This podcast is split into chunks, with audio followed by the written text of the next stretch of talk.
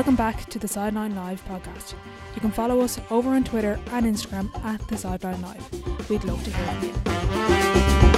On episode 49, I am delighted to be joined by Louth senior football captain Sam Mulroy. On this episode, we chat about all things free taking, ranging from technique to practice, mindset, and so much more, and opening his own business, Sam Mulroy Fitness. I really enjoyed chatting with Sam, so I hope you enjoyed the episode. Sam. Thanks a million for coming on the podcast. Uh, hello, Aura. Thanks a million for having me. Thank you. Before we get started, would you be able to give a bit of an introduction about yourself to the listeners who might not know who you are? Yes, um, my name's Sam Mulroy. Um, current Louth senior football captain. Um, I am 23 years old from Monasterboice County Louth. Um, I currently run um, my own fitness business called Sam Mulroy Fitness. Um, and yeah, that's basically me. Uh, nothing, nothing too exciting. Very good. So we're going to go back to kind of growing up. When did the dream start of playing for Louth? Um, I suppose ever since I was I was a young fella and I started playing Gaelic. Um, when as long as back as I can remember, I always loved Louth and I always dreamed of, of playing Louth. I would have always went to matches no matter where they were. My my granddad would have been a big football man, um, and like and my father is as well. So um, it's kind of in the family. Um, and look, we we travelled everywhere watching Louth um, over the years, and and we were lucky enough to have um, two or three club men that would would have always represented um, our club with Louth. So it was kind of always looking up to those to those lads playing and, and that. So um, the burning desire was there from when we were young, and it was always a dream of mine. So thankfully, I've got to fulfil that dream. Brilliant. When did you start getting to get involved with the underage squads in Louth and kind of see that rea- that become a reality? Yeah, so I, I got in when we were, I think we started at 13, 14 with with trials and South Louth and East Louth and stuff like this. And then I would have been on the on the underage squads the whole way up to, to minor or 17 or whatever it was. So um no, I was always in and around, probably wasn't um as good as I am now, maybe in a sense of I, I was never starting or okay. I was kind of in around the fringes, first, second team kind of whenever. Um I was kind of I was playing a little bit of soccer as well at the time. Um done Kennedy Cup, done the whole works when I was younger as well. So um, probably didn't take it as serious as maybe I could have or I should have. Um, and, and it took me a little bit longer to develop, but um, I got there in the end, thankfully. Yeah, exactly. You were called into the Louth senior squad at 18. Talk us through that. You're very young. How did you find the whole experience of being called up and playing with really like what sounds like your dream? Yeah, no, it was mental at the time. I think I was, um, I was only at minor. We'd we'd been beaten by Laois in the second round or the quarter final of the Leinster Championship at minor, and um, a week later, obviously coming off that disappointing uh, disappointment, I was I was got a phone call off the, the senior manager to ask me to come in. Obviously, I couldn't play um, due to having played the minor championship. Mm-hmm. So, um, no, it was great to get a call, and I got up and we led senior team were preparing to play um, Meath in the in the Leinster Championship a few weeks later. So it was great to back to train with them and see what happens, um, building up to, to a big match like that. So um, no, it was a, it was an unreal experience and um, one that I'll always be grateful um, for Colin Kelly for that to, to bring me in, um, and especially at a young age. It's great to see um, and learn off players and how to deal with big situations like that, and, and it was a brilliant learning curve. Yeah. Did any of the lads give you some advice coming into the team? And did you happen to sit in anyone's seat in the dressing room by any chance? um, no, no. Look, I got I got a bit of advice. I always get advice here and there, but um, yeah, look, I would have I don't know if I was driving at the time. Maybe I was, maybe I wasn't. But we getting lifted up with lads um, from from local enough. Um, my pops rats from another club brought me up to Parnell Park. We were training Parnell Park for that Meath match, and like you just get chatting to boys like that way, and and it's great that they take you in. And um, you're obviously a nervous wreck when you, as you said, walking into that dressing room and yeah. try not to put a foot wrong, or someone's going to slag you off, or something, or make a fool of you in some way. So yeah. it's just you're nearly too you're nearly cautious more than anything walking into the dressing room. But no, it's great laugh, and, and the boys are great, and um, I suppose bringing in and stuff like that. So um, no, I'll be thankful to them. And um, we'd we Craig Lynch on the on the team at that stage, um, who would have been established um, a county player at that stage. So no, it was great to have the likes of them around you to to help you and give you a little bit of a slagging or kick up the hole every, yeah. now and again, I suppose. Yeah, absolutely. I want to talk to you a little bit about leaving cert and uh, school and college. I'm just conscious a lot of younger listeners may be listening. I think that's something we need to really discuss more for those younger people that might be listening. But talk us through your experience with school, the leaving cert, and getting into college because I think you had an interesting route. You didn't really particularly enjoy school. You were saying before.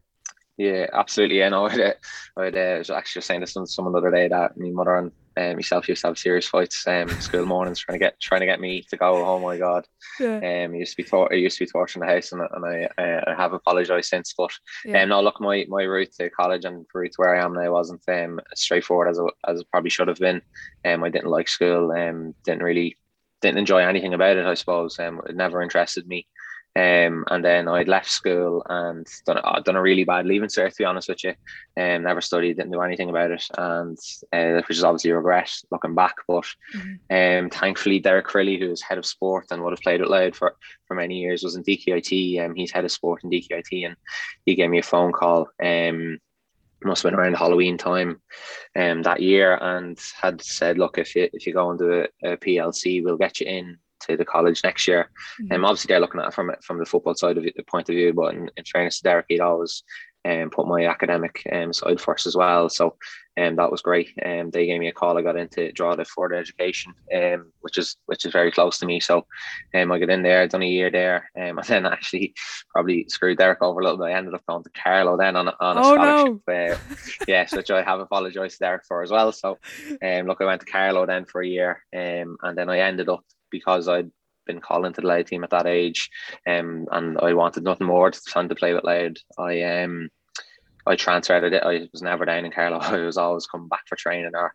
yeah. missing college to go to training and make sure I was home to mm-hmm. go to gym sessions or whatever it was. So I ended up transferring straight from from Carlow into DkIT um, into second year, and that didn't go great either. The first year I was there, I dislocated my ankle. Oh, um, three days, three days before my exams, um, so I ended up failing all of those because I didn't get to do them. Um, so I had another added year on, and then that was fine. Done that, got into third year, final year, and I it clashed that we had to do a weekend away in my course, um, and it clashed with a quarter final of our championship club championship last year. Oh, sure. Um, which um, I kind of I think you can guess which one I picked to do. Yeah, yeah. Um, so I didn't I didn't go to college anyway, and I played the club championship match, and I had to do an extra year again to to pass college. So finally, I've got there. Um, and I and I've got my degree in sport exercise um, after a long road. But look, um, I suppose it is what it is, and and it just goes to show you can. There's uh, a hundred ways to get there, um, and as I said, I, would never enjoyed study or school or anything, but um, I suppose there's massive learnings in it as well, and and as I said, um, it can be done many ways. Absolutely, and I just want to talk to you a little bit about your own business, um, because I suppose you probably set that up when you were in college there, because it obviously links into your degree there, sport and exercise management. Yeah, absolutely. Yeah. So uh, in my in my third year of uh, DkIT in that program, we do a we do a placement. Um, so I done my placement with our S and C coach at the time, Graham Byrne.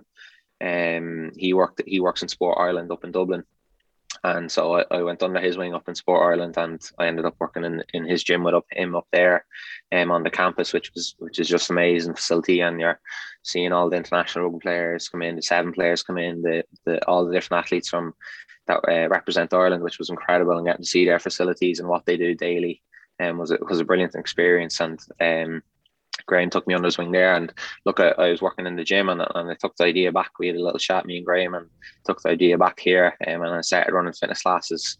Um, in my local GAA club, and thankfully since then it's grown, and it's been brilliant to um, I suppose look back now and when you think about it and talk about it, how far how far I've come in a sense of um, I think I was baiting 30 people into a little hall and in the GAA club to, to build in a nice uh, facility with the gym here. So um, look, it's it's been a great learning curve and and one that I've thoroughly enjoyed. Yeah. Speaking of the learning curves, is there any particular big lessons you've learned from running your own business? I suppose, especially at a young age, it's, it's quite a big big leap for anyone, but I think particularly at a young age when you're trying to balance intercounty football, college, and then your own business. Yeah, absolutely. It was massive um, learning curve. There's there's loads of things that I suppose you don't know till you till you get thrown into it. What has to be done or who has to be dealt with, how you have to deal with certain situations. Um, there's there's loads of things that people I suppose don't see or don't know happens. And um, they might see it in the gym and, and they all think it's great, but um, yeah. there's lots of stuff that goes on when there's no one here, or there's there's been a lot of um, early mornings and a lot of late late, uh, late nights here, um, on the laptop or, or finding new stuff or just researching and and trying to make it work, I suppose. And mm-hmm. and look, it was tough. Obviously, then COVID hit when things were going well for me as well. So we had to close the, uh, term, we had to stop the fitness classes and close the gym at the time. So um, look, it, was definitely a tough and a, and a learning curve, but one that I feel a lot better for now. Um, mm-hmm. look, as you, as you said, the learning curves are are massive, um, especially at a young age, and as you said, balancing um, work life. Um, that balance is tough to get sometimes, and when there's probably managers pulling at you from different directions, college pulling at you, um, family and friends, um, and it's and it's look, I've I've struggled with it definitely over the last while to to to manage them, but it's just taking a step back and trying to trying to and um, make yourself happy, I suppose, in a way, and then and then the other people come secondary, unfortunately, and whatever makes um, you happy, I suppose. But once, as you said, there's younger listeners, probably younger listeners probably listening. So, um, at the end of the day, you come first, and it took me a while to, to figure that out. I was trying to is working a half five some mornings and not finishing until ten o'clock that yeah. that night, and that's the stuff people don't see, you know, that sort of way. So, but to make it work, you have to do it sometimes, and and and, I, and I've done it. So, um, look, it's I'm I'm doing okay now. I have a nice structure to my day. Um, look, football um comes first with, with the business, so it's, it's been great. Brilliant. Um, with COVID, I think you put a lot of programs online. How did you find training people over Zoom? I presume you were using Zoom because everyone was on it during the, the COVID pandemic. And I think you set up, um, is it Fast Academy? You're a part of as well, the online speed program. Yeah, yeah, so um, the Zoom thing was was was great in a way and, and difficult in a way. Look, it's it's a it's a weird one. You're used to being here buzzing off people. Um, loads of music, loud gym, people talking to each other, and then you and then you go into a quiet room with yourself, and you're, you're hoping the internet won't fall down, or yeah. or people can hear you, or it's and it's little things that you never even think of, and, yeah. and they happen. Um, one morning I come into the to the gym to do a Zoom call, and the ESB were after turning the electricity off the day before, so I couldn't turn on the lights, and it was seven o'clock in the morning. No one could see me on the on the camera, so um, I had to do a class by just talking. So it was mad. There's there's uh, there was mad other things that happened, and and as I said, Jesus, there was some learning in it. Um, and look, and and as most people have found, it's it's it's a new way of communicating. It's a new way of getting things done. It's it's efficient um for time, um and stuff like that. So it was great, um, a great learning, um, and, and it was done. But I'm glad to be back, seeing people in the gym, on the gym floor, and, and, and stuff like that. And as you said, then we, um, me and myself and my my good friend Mick Mick Fanning, um, who has his own physio business, we set up Fast Academy then, um, over the last number of months um, which as you said is is an online platform. So we obviously got a benefit from the COVID thing. We we went online with this program and we both deal with people in, in person in our daily jobs, but um, we, we thought, look, there's a big opportunity here for, for online programming. Um, and that's what we've done. We stuck together um, a new website um, called Fast Academy, and and we deliver online programs uh, straight to people's phones that they complete um, in their own time. Um, easily accessible and and and as you said the zoom thing and the online thing is is brilliant for people who who mightn't have the time or, or are struggling um, or don't enjoy going to the gym. It's in your own time. It's it's perfect and the, the programs and the and the website looks really cool um, and we're happy with how it's turned out. So it's been busy with that as well. So um, it's it's getting that off the ground and, and it's going good it's brilliant as well to see the number of GA players um, sharing content and programs because I suppose when you're younger, all you want to do is emulate your heroes, and now you get to learn from your heroes and get to follow. Oh, this is Sam's speed workout. So, do you know what I mean? You're learning from yeah. the intercounty athletes that are before you, whereas maybe ten or fifteen years ago, that wasn't as accessible because with the internet, it just wasn't there. Yeah, absolutely. Yeah, it's exciting, and even over lockdown, like um, looking at some of the county players or the or the soccer players, whoever was putting up little clips and yeah.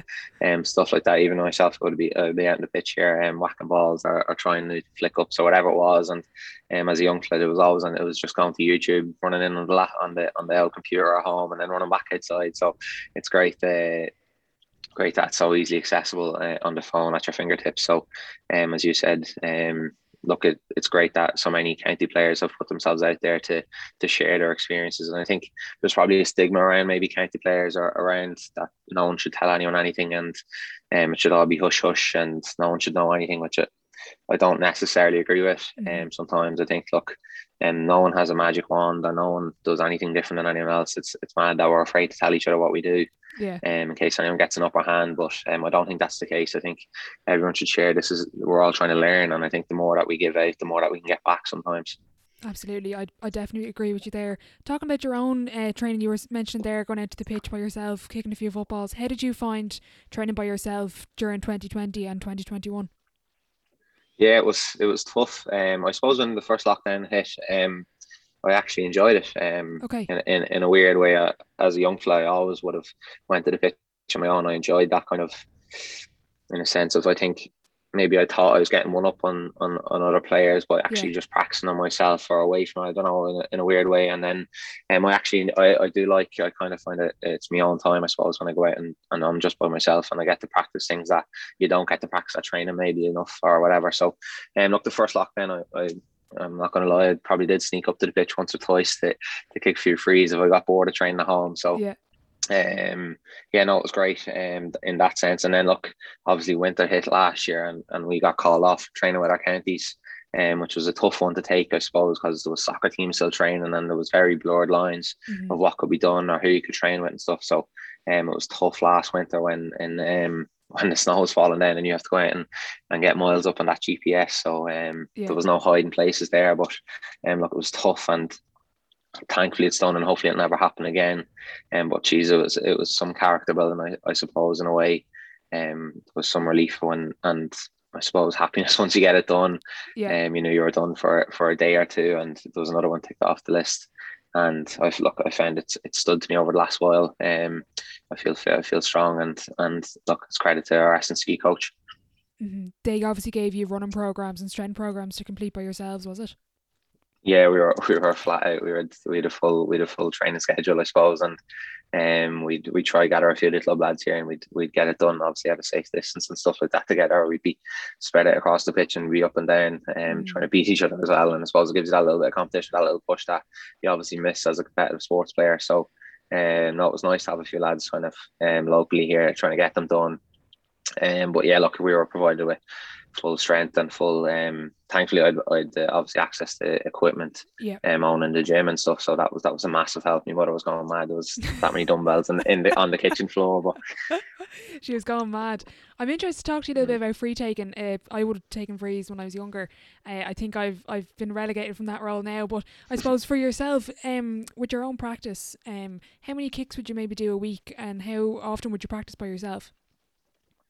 Yeah, I suppose um, last year um, I I practiced probably every day or every second day okay. purely because I'd not purely because I had nothing else to do. Um, and it was just it was my way of I suppose getting away from the whole pandemic thing and, and a bit of normality was just to come and, and kick a few frees or kick a few balls or whatever it was, or practice at home, striking the ball even. Mm-hmm. I always if I am asked to coach any kids on, on striking the ball or kicking the ball, I'll always take them away from the from the goalpost and I'll bring them to the back net and they just practice on repetition, repetition of the striking of the ball. So I would have spent a lot of time on that off both feet when I was younger, just kicking into the to the back net um, and just trying to focus on where the foot the ball was hitting my foot.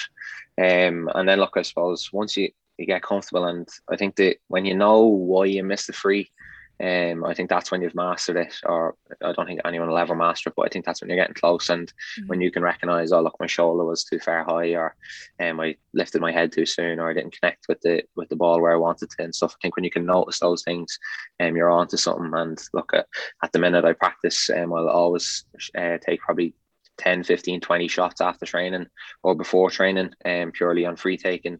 Um, and then look, I'll, I'll try get one session in also on my own a week um, at the minute, um, leading up to the club championship. Mm-hmm. And I'm interested there. You mentioned being able to recognise when you miss a free why it is. That's brilliant. When did you start to to kind of notice that and develop that? Because uh, I guess it's just over repetition and repetition you start to really kind of put it all together.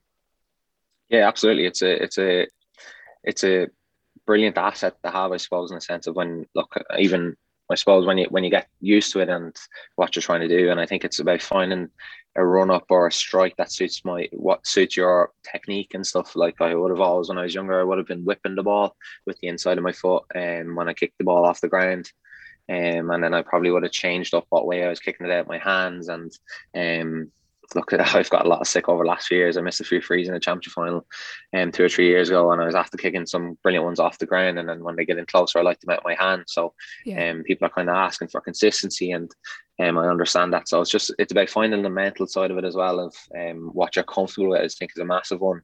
Um, and look, I, have got down to the technique, whereas off the ground now it's straight through at my foot. Um, there's no there's no curl on the ball. It's it's um a, a straight through strike, and I've nailed down the routine out of my hands, and um, that's that's comfortable for me.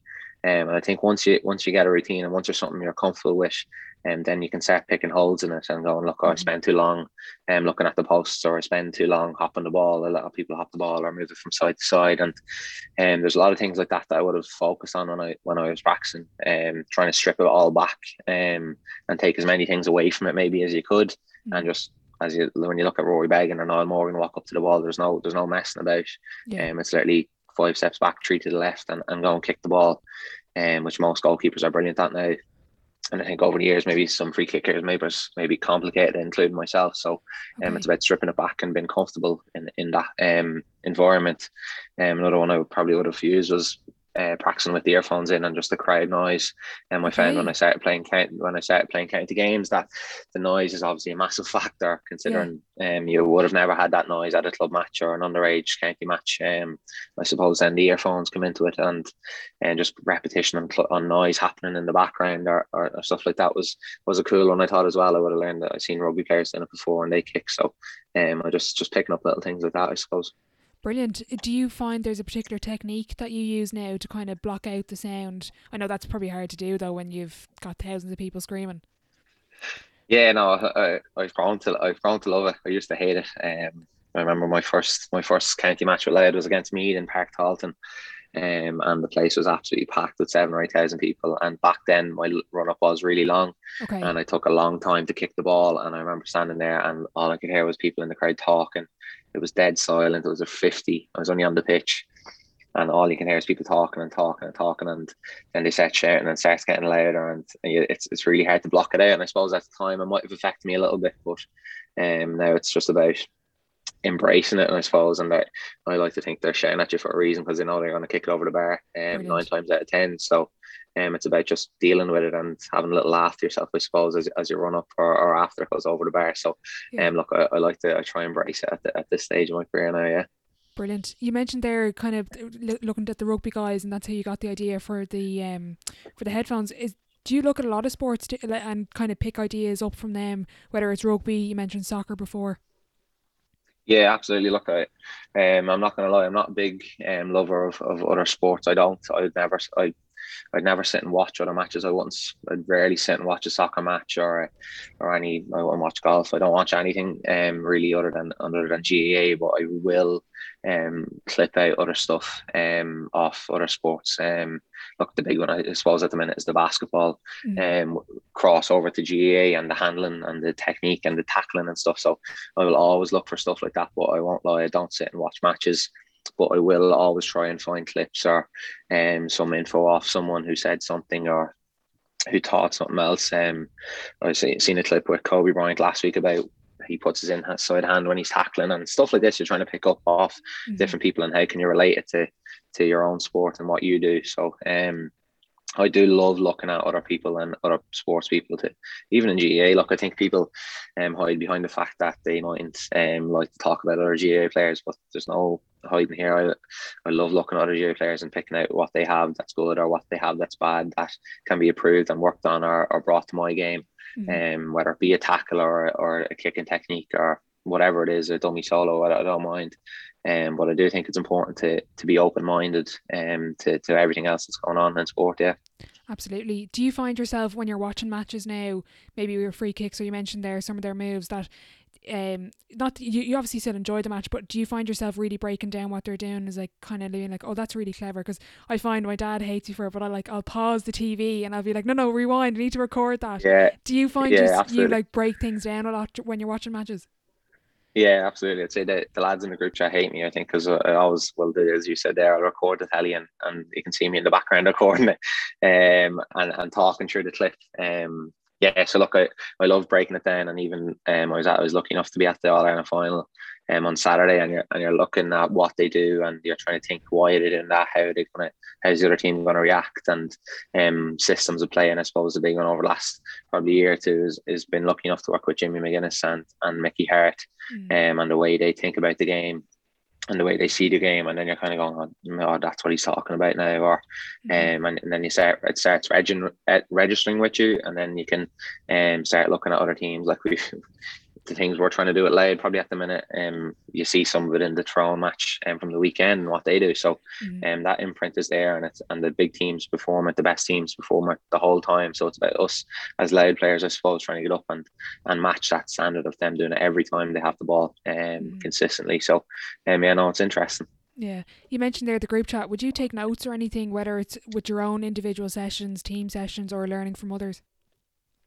Yeah, I suppose I, I do. Um, look, I, I, I like video and recording things um, to watch them back. I love getting video clips sent to me because I do think I'm best at learning when I'm watching something. Mm. Um, and I think look, we we've a brilliant stats man and a, and a brilliant video with, with Louth this year, um, videographer. So, um, look, it was great to, to you get clips sent to you and you know, and this is good, this could be better, um, and stuff like that. So, no, I do take on board everything, um, or try write down stuff that um could be done better or could be done um or that wasn't so good if, if that makes sense so mm-hmm. um, I think it's important to recognize and to to reflect um, on your own game. And even if you don't write it down and, and you actually just take time to think about it, um, I think it's powerful as well because mm-hmm. I do think a lot of players, and it probably annoys me a little bit, they go home and they forget about the thing and yeah. and it's done and so yes. And look, I'm I'm a little bit more serious and um, than that. I like to go home and to, look, I probably will be in a mood for a few hours if if we're a bet or uh, I didn't play so well, and, and it's just me reflecting and thinking about what happened,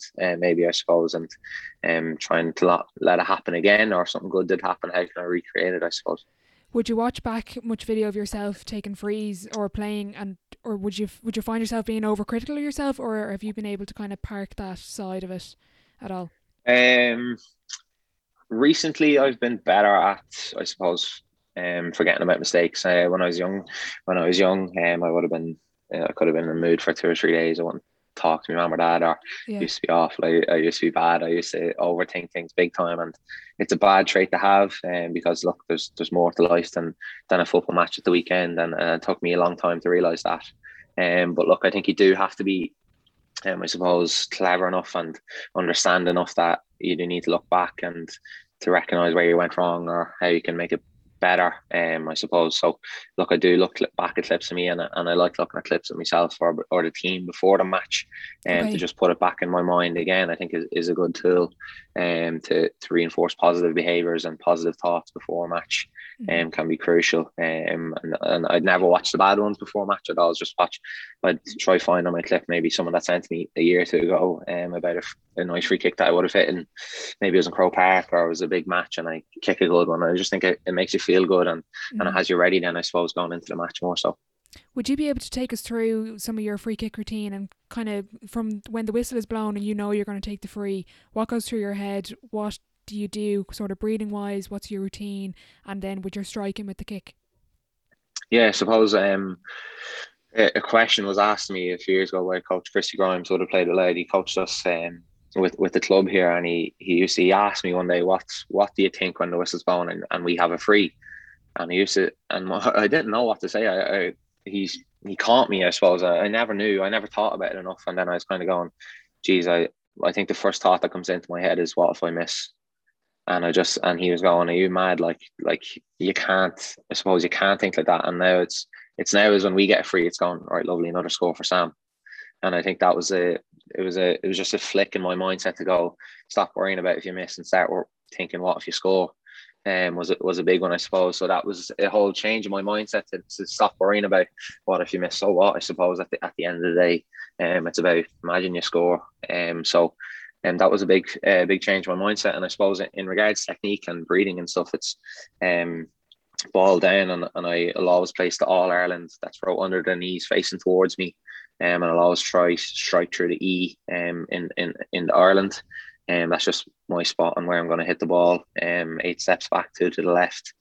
Um, a nice deep breath hands on the hips um face shoulder, shoulder to the post. And and a little stutter on the way up and, and I go and strike it um, is, is what it is off the ground anyway. And um, yeah, I think a nice deep breath and a nice little focus from ball to post um, and back to the ball is a nice little technique of just where you want the ball to, to go through. And uh, you hear the rugby players as well, I suppose, talk about the, the person in the stand behind the net or or the tree in the distance um, would be, uh, I suppose, one for us maybe that um, young GA players can look at. Yeah. I love the way you mentioned there the the letter E. Is that like you obviously aim for that, but is that sort of something you use maybe for visualization? You kind of see yourself kicking the the letter E in All Ireland. Yeah, yeah. So once I place the ball, then I'll have the E that's it's gone from if I kick through the E, the ball will travel straight through the post. Um, is obviously the thinking behind it, and just when I see the E, that I know that if my ball or if my foot hits the ball there, um, it, it should be en route to, to where I've planned it to go. Um, I like setting the ball up nice and making sure it's um it's set right. I think it's important to take your time and um and and to get that right, I suppose. Um, and it's just what find works for you. Some people like to to use the D at the end of All Ireland and mm-hmm. and get the strike on the on the outside of the ball if they're whipping it and stuff. So um, it's just finding what works for you. People like the valve, and um, people like the ball upside down. Mm-hmm. Whatever it is, it's D that works for me in All Ireland. Yeah. You had a game against Offaly this year. Unfortunately, you lost the game, but you had a free to send it to extra time. Talk to a little bit mm. about that and kind of being able to stay in the moment and kind of think of this as a free kick rather than this is a free kick that will keep us in the game and send it to extra time.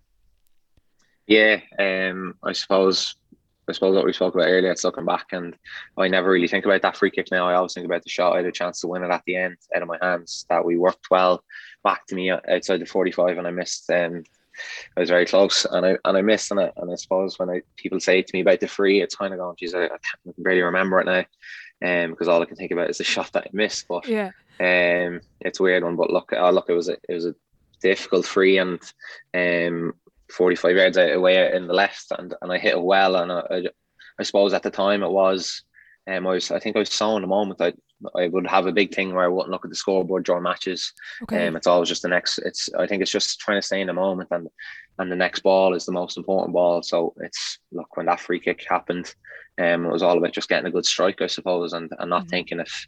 Uh, what if we miss, we're going to lose, or what if I score, it's going to go to extra time. I, I think it's taken that emotion away and just been nice, cool, and just saying, um, this is all about me. It's all about my strike um, on the ball, and once you can focus in on that and hone in on, on that, and thankfully I hit it well and, and I went over. Um, but look, then again, look, I look back and I go, look, I should have scored the next one as well. So, yeah. um, you take the, you take them like that, I suppose. You mentioned, I think it was an Instagram live chat, um, that mentality of you kind of remind yourself the sun comes up in the morning. Talk us through a little bit about yeah. that and how you developed that kind of. It sounds like really like a mantra that you kind of remind yourself about. Yeah, it's a, it's one that um I suppose I think after that into one of the lads going, What are you on about? um a lot on the list. I got a bit of slagging over that one. But yeah, look, I, I suppose the big thing for me when I was younger and I probably still um the lads kind of still um people who are close to me kind of understand that I, I probably took football a little bit maybe too serious when I was younger. Um 15, 16, 17, 18, all the way up to maybe 21, 22, where, where it would have affected me for two or three days if I didn't play well or um, and I suppose all I thought about was football, or all I um, wanted to do was play football. Whereas now it's kind of taking yourself. Look, at the end of the day, football doesn't pay my bills, or it won't make me um, a better person or anything like that. It's kind of one of my my good friends, Robbie, said to me one of the days, he's like, "Yeah, you're Sam Mulroy the football, but what when football, football finishes, then what are you?" Mm. Um, and it's just creating a it's creating that person, I suppose, as well as important. So, um, it's just yeah, if we lose, the sun comes up in the morning. If we win, sun comes up in the morning. Um, when you walk down the street the next day, no one actually cares. Um, what happened yesterday? Half of them don't know what happened yesterday. Mm-hmm. Um, and look, I think there's more important things in life, and um, sometimes people I, I forget it a lot. Um, sometimes people forget it a lot, and um, you look at the the mayhem that happened after the All Ireland final this year, and it's people giving out about players or yeah. he should have done that, he should have done this, and it's you're going, you forget he's going home to his mom or his dad or his wife or his kids or his boyfriend, whatever it is. Um, and it's it's a strange one. And as a player, I think only players understand that. And um, unless you've played the game, they don't you don't get it. Um, mm-hmm. so I, I find that I, I understand people have to criticize and critique a match, but um, I think they, they do need to understand sometimes that they are people at the end of the day, and um, look, when you look at the, the people on the pitch, Lee Keegan with his with his daughter and Peter Harte with, yeah. with his child as well, and you're going, look, that's just that's what it's about. Sometimes it's it's they battle for seventy minutes and then it's done, and look, they're going home and they still have to look at their kids in the morning, and um, whether they won or they lost, their kids doesn't know, and and half of the people in Ireland don't know, um, which yeah. is which is a funny thing, I suppose. So. Um, look, it's taken away that emotional connection with football. Sometimes can be can be important as well, and one that I probably still struggle with um, to, to take away. And sometimes you, you need a, um, to switch off as much as you need to switch on, I think. Mm-hmm. How do you switch off out of interest from football, particularly maybe in season when you're so enthralled in, in everything? Yeah, I suppose it's it's it can be difficult, um, and I suppose when my job, I suppose, is based around performance and mm-hmm. and feeling good and and stuff like that, it can be difficult to switch off sometimes. And um, it's it, it is really simple things that help me switch off. And whether it actually is going to the gym, I don't find gym as as a chore. I actually just enjoy going. Like okay. sometimes I come really late. At, sometimes I come really late, late at night, and it, and it mightn't be anything structured. It might just to be here or to to to clear the head, listen to a few tunes and, and enjoy and enjoy the session more so than um, worrying about all of this going to make me play better in three weeks time when when all in all it's probably not going to have any too much of an effect you know that sort of way so mm-hmm. um, I like to go for a walk um, and, and listen to podcasts um, and chill out that way um, I like going for coffee. I'm a big, I'm a big coffee drinker. I'm a bit of an addict, so okay. um, going with going with my friends for, for coffee um, and uh, really simple things like that um, keep me happy. Um, I'm not a big drinker. I'm not a big partier, so um, some people find me boring. Some people um uh, uh, enjoy it that I can I can be there and, and go for coffee on a Sunday morning or whatever it is. So yeah. um, no, I enjoy simple things like that. Um, and I like I like having I like having time to do things. Um, that I enjoy, I suppose. And so that means being organised and that means not being um, hungover. That's what I'll do during that sort of way. So. Mm-hmm. Is it hard as an intercounty player to try balance, as you said there, the criticism on social media or in the papers? Like I know it's it's hard. Like obviously you don't go into the shop and buy a paper that says Sam Mulroy is terrible on the front cover, but is it hard on social media to really escape that? that constant feedback and you mentioned there there's so many tweets about the last weekend and you see awful stuff being said and as you said you, you know your family you have work the, your professional life that outside of football that nobody really kind of remembers when the All Ireland whistle is blown and they're busy tweeting about Aidan O'Shea or whoever it is yeah yeah so it's um, it's a weird one like I suppose and um, to stay away from it is is to don't look at it. And I would have went through a phase where I would have read everything, um, okay. whether it was good or whether it was bad. Um, and I suppose um, as I said, we were betting the championship final two years ago, um, and I, and I didn't play well. Um, and look, then you're sitting in the pub after and you're having a few drinks with your with your teammates and your friends and family, and it's um, they're going, oh, there's something up about on this about you, or just and you see it yourself, and you're going, oh, or whatever, like, but it does affect you and it does get to you, and I think mm-hmm. um, it can be tough to block it out. So the whole thing with me is now I don't read anything, um, whether it's good, whether it's bad. Um, and I just take myself out of that environment. Um, look, my mom is obsessed with buying the paper, um, whether I'm in it, whether I'm not in it. But there's nothing in it, she'll clip it. It could be about the team, it could be about some of the players on the team. She has everything.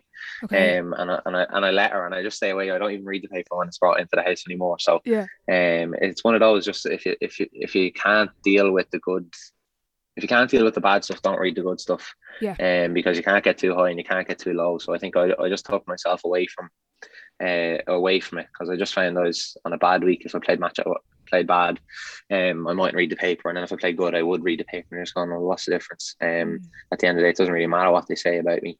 Um, I know what kind of footballer I am. I know how good I can be.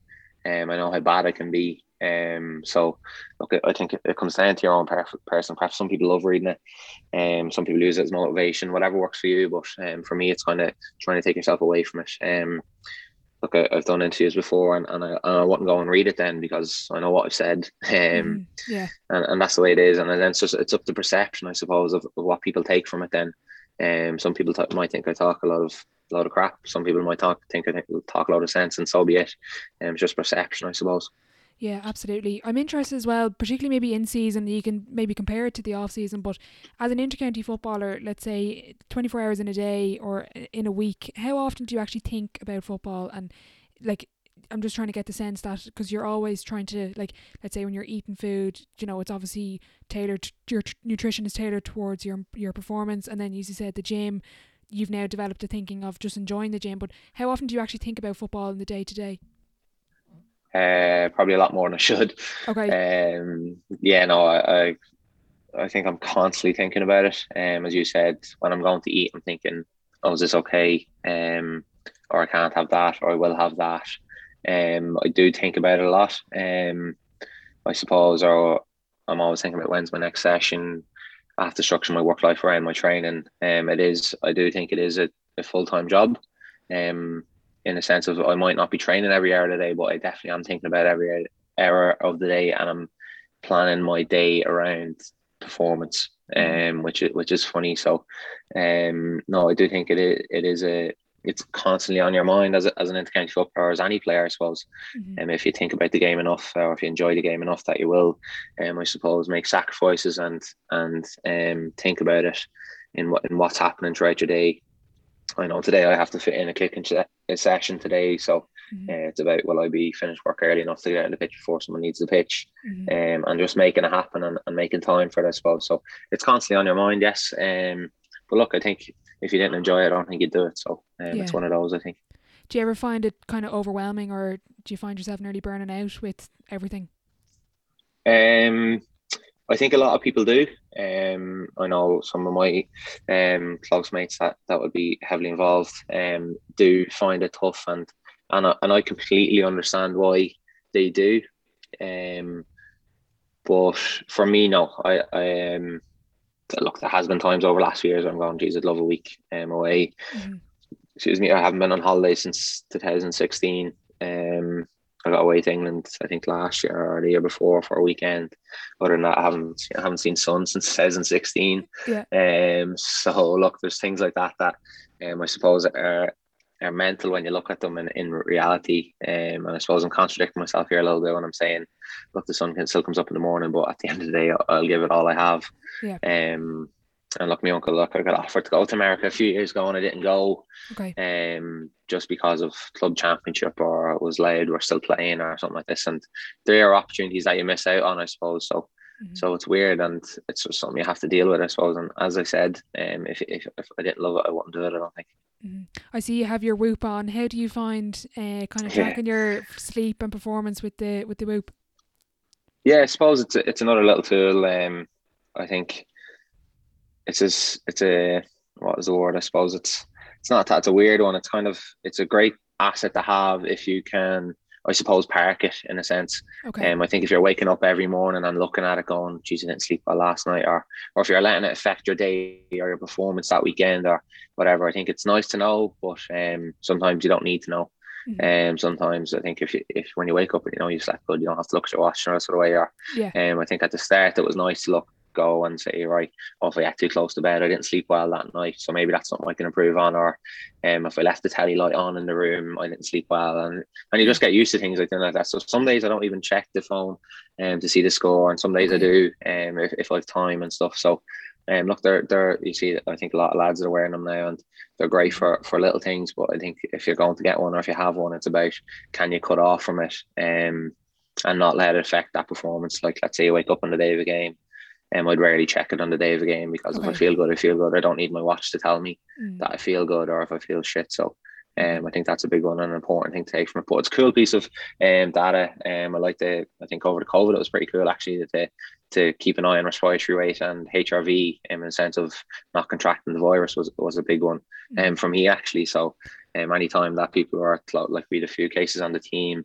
and um, maybe a few months ago, it was probably two months ago now, and you kind of just keep checking every day um, respiratory hasn't dropped um, off or anything. So so that was a nice one, I suppose. And, and being in the gym with people, I suppose, as well. Um, I could keep checking um, throughout. So yeah, no, that was. Uh, I think it's a cool piece of data. Yeah. Mm-hmm. For from your own point of view, um, kind of pre-match or maybe even pre-training, would you have your own sort of routine of mobility or stretching or maybe kicking you mentioned before. Like talk us through a little bit of i'm always interested in individuals approach particularly as an intercounty footballer even towards training because i know a lot of the guys do a lot before training even. Yeah so um i suppose before training it's always i always love to be an hour early. Um I, I actually like gymming before training. Um okay. so i like to get a gym session in before training which is um kind of a new thing for me but because I, I, I always would have been here an hour early before training um, and I'd always do mobility or stretching or foam roll, and now it's actually changing to actually just fit in my gym session here now. Okay. Um, and I spend I spend about forty minutes lifting weights before I go out onto the pitch. Um, my heart rate's up, I feel good, I'm loose. Um, and then I, and then I go train, and I suppose before a match, um, I haven't tested it before a match yet, but um. It, it, could be a dodgy one to try before championship. So I don't yeah, think I'll, I'll try this year. Yeah, um, I could get in trouble for that one. But um, no, look, I think it's it's about finding what works for you. Um, there's actually a, a program on the Fast Academy where I've put together what I do. Mm-hmm. Um, if anyone wanted to check that out, um, it's it's a 15 minute program that brings you through um mobility, activation, and power. um, to prep you for the pitch. So um, look, that's what I like to keep it simple. Um, I like to feel good um, and know that um, all the key muscle groups are, are activated and ready to go. And then it's just about power and jumps and stuff like that to, to make sure the central nervous system is, is, is firing as well, I suppose. For the 2021 season, uh, Mickey Harte named you captain. Talk us through what was that conversation like, and I suppose again fulfilling your dream, and why do you think he he called he named you captain of the squad? And just talk us through a little bit of that because I think you were underage captain with Louth at one stage. Yeah, so th- I suppose there was no conversation. Um, okay.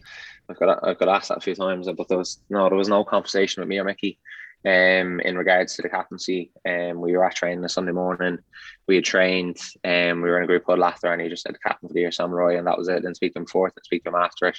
Um, I like to think I took it in my stride. Um, I'd always be vocal enough. I'd have no problem saying if I if I felt something that had to be said. So before I suppose um, I was named captain, I would have spoke anyway, or mm-hmm. um, would have like to dealt with things that way. So it, it didn't really change much for me. The only thing that changes is that you have to go for the toss before the match. Or, mm-hmm. um, if you lose, you have to do the interview, which um, yeah, which no other players has asked you. You know, sort of way. Um, yeah. but.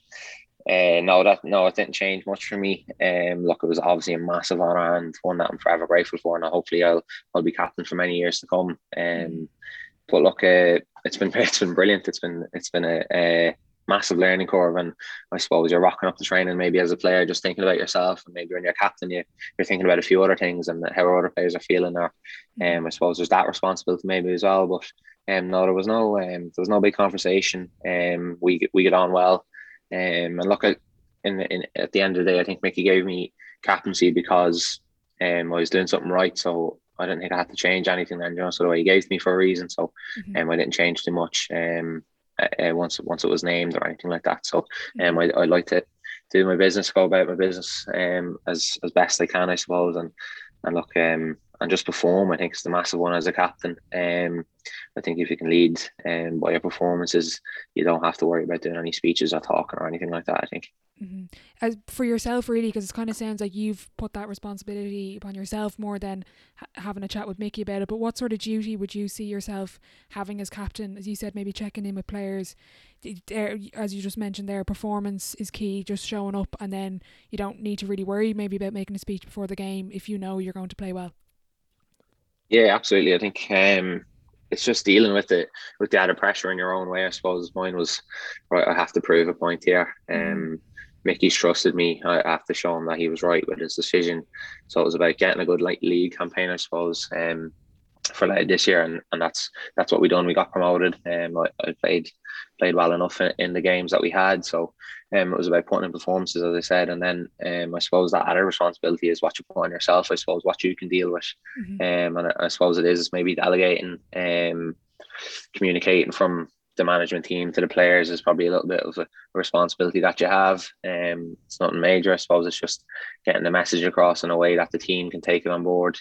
Um, and then little things like dealing with the secretary might want you to deal with the tickets for the match or okay. um, it's, it's, it's a little thing like that, sort of way that yeah. that uh, come into play. But no, there's nothing major that um change for me. I suppose it's um just doing doing what I do best and and trying to perform and, and play to the best of my ability. Mm, I know what you mean. Um, I was interested here. I think it was you're on the GAA hour, and you mentioned Mickey Harte. Kind of, it, it could have been at the start of the year. I can't remember exactly um at what point it was, but he asked the players, "Why are you here?"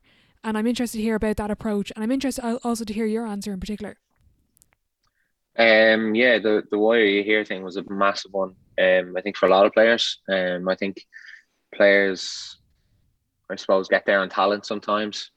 Um, just because they're good enough um, when the ball's in their hand or um, and, and as I said, maybe they don't think about it enough sometimes or um, they don't take on board what's been said to them or what they're weak at or what they can improve on. So it's about like for me, it's about looking at it going, why am I here? What do I want to achieve with this? Um, I'm giving up, as I said, um, I'm giving up a lot of hours to do this. So why would I not take the piss with it? But why would I not give it my all? Mm-hmm. Um, I'm, I'm, I'm coming to the or coming training or going to matches um what X amount of hours a week. So if I'm gonna do that, I'm gonna I'm gonna give it my best shot. And at the end of the day, you only get a short window to play inter-county football.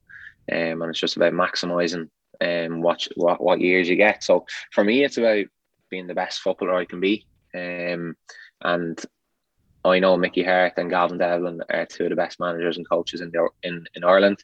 So for me to be there with them was my why, um, I suppose, in a sense of you don't get many opportunities like that. Um, I would do if they asked me to stick my hand in the fire, or stick my hand in the fire. You know, that's what I um, stupid all as that is. I, I, I, to be honest, I'd, I'd do whatever they asked. Um, so look, that's what it's about for me. Um, if I knew they are going to tell me something, they know what's right or wrong. Um, they are more experienced, they're more equipped. Um, in GAA, they've spent more years at it. They've looked at the best players in Tyrone and in, in Ireland for the last what Mickey Harte was manager for 18 years. Mm-hmm. So he knows what the best is. And if he told me this is what it takes to be the best, I'd do it, to be honest with you. So that's that was my why.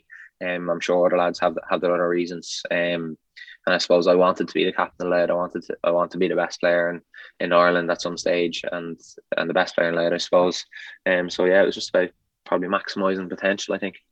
And what have they brought as a management team to the group and to the team? What have you seen maybe the biggest improvement, whether it's from an individual point of view with yourself or with the team? Um, I think from a team point of view, it's and an individual point of view. In a, in a, in a if you look at it in a bigger picture, it's about it's not about Sam Mulroy or it's not about Conor Grimes or it's not about um, Craig Lynch, you know, sort of way. It was about how can we be better as a team. And, and I think once you get better as an individual and, and, and understand that your role for the team is is is appreciated and I think that's what they bring, whether you have to stand in the corner and not get the ball for 10 minutes, knowing that Sam Mulroy will get the ball in a minute. You're doing your job and Sam appreciates you and we appreciate you as a team. And I think that's a massive and a powerful tool to have as a management team that they can make you feel a million dollars by actually maybe not doing what you do at your club or maybe not doing what um what you'd like to do in a sense. Um, everyone wants to be the player that plays in the middle. Everyone wants to to stand on the square or, or on the 40 yards or in midfield and kick seven, eight points. Everyone wants to do that, but unfortunately, we all can't do that. Um, yeah. And I think it's recognizing, um, look, whatever role you get in the team that that you're benefiting the team. And at the end of the day, um, it, it's we, not me. Um, is, I suppose is the big one for us at the minute. So, um, yeah, no, that was that was I think their best attribute that they brought to the team. Yeah. Brilliant. Talking about the 2021 season, you're promoted back to Division 3. Um, talk us through kind of looking towards the future, sort of goals for the team and for you personally. Where do you see Louth football over the next couple of years and where do you see yourself? Yeah, as I said, look, it's it's about maximising potential for myself. Um, I'd hate to look back and say that I could have done more there or I should have done more that year, excuse me. So, um, yeah, it's about maximising potential, potential uh, personally, and then as a team, I think um, winning matches in Division Three is massive for us, and maybe and hopefully a championship win next year. Um, would have been great. We got promoted this year, and it would have been nice to get a championship win, and we and we probably should have mm-hmm. or could have bet Offaly that day. So would have been massive, and I think winning. Look, there's nothing that beats winning. Um, yeah. So that could be nice to get a few more wins on the Mickey and Gavin this year. Yeah what do you make of the the tier two conversation and that debate going on? Um, for a county like Louth, how important is a tier two championship, or do you feel like you you should have a crack at Sam Maguire? Um, it's a not that it's a strange one. It's a tough one to call. I think. Um, when you look at it in big terms and realistic terms, at the at the minute we're nowhere near the level of the All Ireland champions Tyrone at the minute. We we wouldn't beat them um if we play them tomorrow. Um so it's like going, well, what's the point? In that, um, I suppose when when all you want to do is win. So it's about bringing it back, I suppose, to the teams why, and I think that's why the leagues have been so competitive over the last few years, and, yeah. and they've been brilliant in the sense of um, everyone's at their own level, um, and you're, like we were in Division Four last year because we deserved to be in Division Four last year, so it's about dealing with that and and trying to win matches. Then I suppose. So look, I think we, I think everyone deserves a crack at, at the All Ireland. Um, I think it could be done where you do play your All Ireland, um, maybe match first, and and then you can break off into two um, separate divisions, whether that's an open draw for 32 teams and and you, you could end up playing Kerry in the first round and if you lose you're going to the to division two or mm-hmm. vice versa you know that sort of way so um, I think it could be done that it gives more incentive for for championship to be more competitive and um, look this year there was no backdoor or anything for for a team like Louth so it was tough to I suppose when you when you're looking at the training we done on our own during the winter and in the hail, rain, and snow, and you're going for back by Offaly here, or, or done and dusted. Um, what did we play? I think we played four matches this year with Louth, so mm. um, it's tough. It's tough to take in that sense. So it's a I suppose you'd like to think the GAA could turn something around for, for teams like Louth. So mm. with a bit of luck, yeah. Absolutely. Overall, throughout your whole career, um, what's sort of the biggest lesson you've learned from sport? The biggest lesson, um, that's a tough question. Um, I don't know. The biggest lesson. I think to enjoy it, I suppose, enjoy and try and take every day and match or training session as it comes. And look, I'd be ripping if we lost a training match at, uh, on a Tuesday night, you know, sort of way. And it's just, it's about getting playing in the moment, I suppose. And um, yeah, I think about living and trying to play in the moment more so than anything. I think is the is the one lesson that I would have learned. We're going to move on to the sideline seven. It's the same seven questions at the end of every episode. Uh, question one: What is your favorite quote?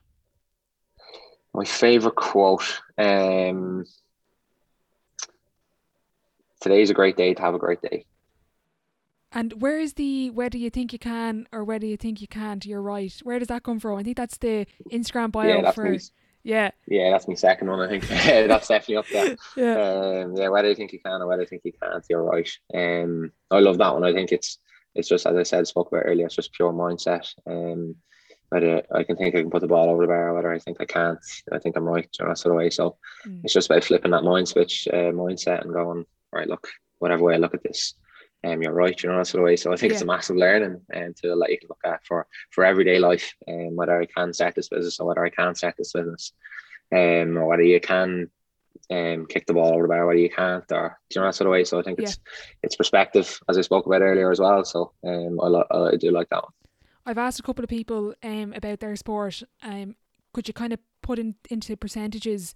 Is football fit more physical or more mental? Do you think? Oh, um,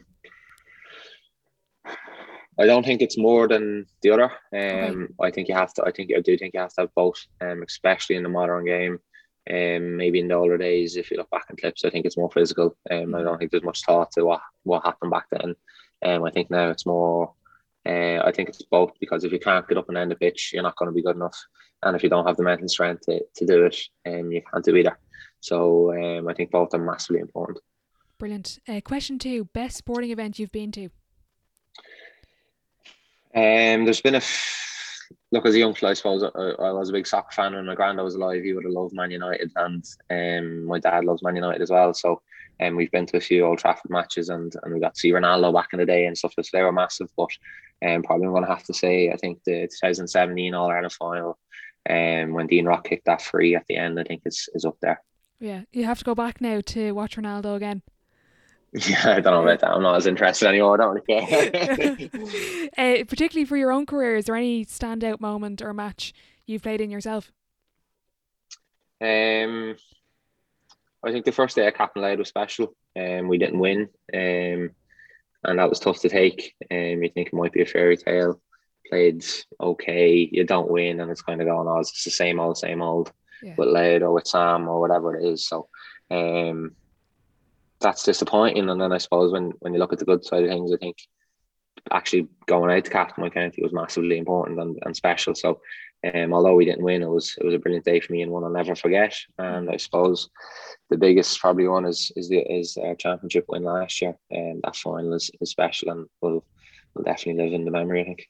Mm-hmm. Uh, biggest setback or challenge so far in your career? Um, I suppose there's little things like um, when I came into the panel, the Louth panel in 2000, when I was 18, whatever year that was, in 2016 or 17. Um, and I, I got into the championship panel. I was playing really well in training. Probably could have started that first championship match. They probably just didn't trust me enough. Um, I come on a half time, and then the following match I was dropped from the panel altogether. So there's little things like that where you're going, look, I'm training well, why aren't I getting in? And then you set down yourself. And those can be little setbacks that you have to just, I suppose, get over and trust yourself. And at the time, I probably didn't trust myself enough. And mm. um, so they're, they're learning curves. And I suppose the big one probably for me was dislocating my ankle. Um, back in back in my um, probably maybe first year that I would have featured for Louth prominently. Um, I was training well. I Peter Pete McGrath was over that year, so um, we were in Division Two. It could have been a big year for me. It could have been a big year for Louth. And I just mm-hmm. hit my ankle on the 30th of December playing in a O'Byrne Cup match and the Lashings Arena in Derby, and they're just going, "Oh my god, yeah, um, will I ever come back from this?" You know, that sort of way. So yeah, that was a massive. Yeah. I missed all the league. I missed all the and most of the championship then as well. So that was tough. Um, and I suppose look, um, it happened for a reason, I suppose, in the end. But yeah, that was probably a big challenge I, I faced. Yeah. Mm-hmm. On the flip side of that, uh, your biggest achievement on or off the pitch? Um, I suppose on the pitch, um, probably captain in my county is up there, um, and winning Joe Ward with the club championship um, last year after being beaten in the two previous finals is is um, a massive achievement for a club like ours, I think. Um, and then off the pitch, I think running my own business and and I suppose getting through what I didn't find easy in the college sense as well is when you step back and look at it, going, actually, I'm here. I actually maybe have done better than I thought I could do. So yeah, those are probably the, the few achievements that I'm most proud of, I suppose. Looking back, uh, what advice would you give your 18 year old self? Um, I think, as I spoke about earlier, to enjoy it a little bit more. Um, look, I went to Carlow. I, I think I went out twice in the whole year. I was in Carlow in college. Like I, I was coming back for training. Did I have to? Was I going to make a difference? Um, when I look back and stuff like that, you're kind of going like maybe could have enjoyed life a little bit more and stop talking about football every time or you know yeah. sort of way. So, mm-hmm. um, I probably would have if I had my perspective on it now, maybe would have taken a step back when I was 18 and and just look at the bigger picture. And um, in those days, it was just all can I play for Louth, can I be good enough, etc., etc. So, um, yeah, I think um, stop worrying about what if it goes wrong and start thinking about what if it goes right. Maybe, yeah. I've heard a couple of people speak about that that enjoyment side of things, and you said there you only went out twice and you were up and down for gym sessions and training. But you think is is that what it takes to be, you know, one of the top players in your county, to captain the team, to be an inter-county footballer? Does it take that complete sacrifice, that like just willing to to do whatever, as you said, what the management want? Yeah, maybe in a in a in a way, I think um, it's my way, I suppose. Um, mm-hmm it's my way of doing it, and and look, some people get away with. Um, look, I watched a clip with Jamie Redknapp this morning. He's saying he was rehabbing with randomly. I was watching it, why, um, but he was saying he was rehabbing with uh, Ronaldo nine back in the day, and um, they were both rehabbing together, and they were asked, let's say it was hundred squats, and Jamie would be bursting his hole to get it done, and then Ronaldo would get to thirty, he'd get hardish, and he'd stop. Yeah. And then Jamie would get loaned out to Southampton and Ronaldo go in the Golden Boot the next mm-hmm. year at the World Cup. And it's kind of like, it's, I just think it's what, whatever you are and what you can bring to the table, whatever suits you. Um, so when I look back, I'm kind of going, yeah, maybe I could have enjoyed it, but that was my way um, of doing it. And I don't think I would have done it. I wouldn't have done it different. Um, and I mm-hmm. probably still want to do it different now. Mm-hmm. Um, in a way, look, at the end of the day, to me, football is probably number one in my life a lot of the time. So, um, yeah, it's a, it's a strange one, I suppose. Yeah. Yeah uh, dream dinner guest and why, and you can open the table up to a few people if you want. Um, Roy Keane. Okay, what what would you ask him? Um, I don't know. I think I just had the crack on. yeah, yeah. I yeah, think yeah. he'd be brilliant. I love him. Yeah. Um, my father was always a big fan, so uh, we always would have watched back all United games of, of Roy Keane or clips of Roy Keane, and, and you see him now on Sky, and he's just he's brilliant. Yeah. Um, his perspective on life and his perspective on on on football and people, and I just think it's it's hilarious in a way, and it's arrogant and funny, and um, I think you have to take him with a pinch of salt, and um, yeah, I, I, I like it. I like him as a character, and um, I think what he done for Man United, um, as a leader and and as a person, I suppose that um, and even for Ireland, that look, why should we settle for second best, or mm-hmm. why should we accept that we're going to lose, or that little thing, I suppose, sticks with me is like, why? Sh- same with Louth, like, oh, why should we not get the best, or why mm-hmm. should we not win the All Ireland? It's, it's yeah. why because other teams deserve it more. No, they don't. Like, yeah. So it's about can you change that mindset, and I think he is that mindset. So I definitely talked to him about something like that. Um, I think and and how he probably changed the perception around. Um, I know United were winning at the time, and when he came in, but um, I suppose with the Ireland thing as well, they went to the World Cup when when he was captain and stuff. So um, when you look at the team there, they're, they're obviously struggling a little bit. So um, I'd like to think what he'd do if he was going into the into the dressing room now as a player and stuff like that. So yeah, yeah. I think he'd be interesting to have it have at dinner. Absolutely. Final question before I let you go: If your life was a book, what chapter would this be called? Um, I, I thought about this one actually uh, for a good while, and it's it's a brilliant question. Um, and one that probably threw me a little bit. It was it was it's a it's a good question. Um, I think I'd call it work done, more to do. Okay, Okay, so you're you're now putting that expectation on you for any of the listeners. They be they be make sure to watch you over the next couple of years. Yeah. yeah. yeah, work done more to do. I think.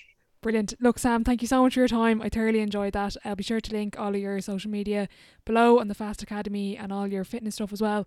Just thanks, Minnie, for your time. Brilliant. And I just want to wish you the very best of luck next year and beyond. Thank you all. I appreciate that. Enjoyed that. Thank you. Big thank you to Sam for joining me today. I really enjoyed our chat and I hope you got something from it. I'll be sure to leave all of his social media links in the description box below, including the Fast Academy website. If you are listening on Apple Podcasts, please do take 10 seconds out of your day to leave a rating and a review as it does help the show grow. Don't forget to check out the brand new website, thesidelinelive.com, for more content. Thank you so much for listening, and I'll catch you in the next one.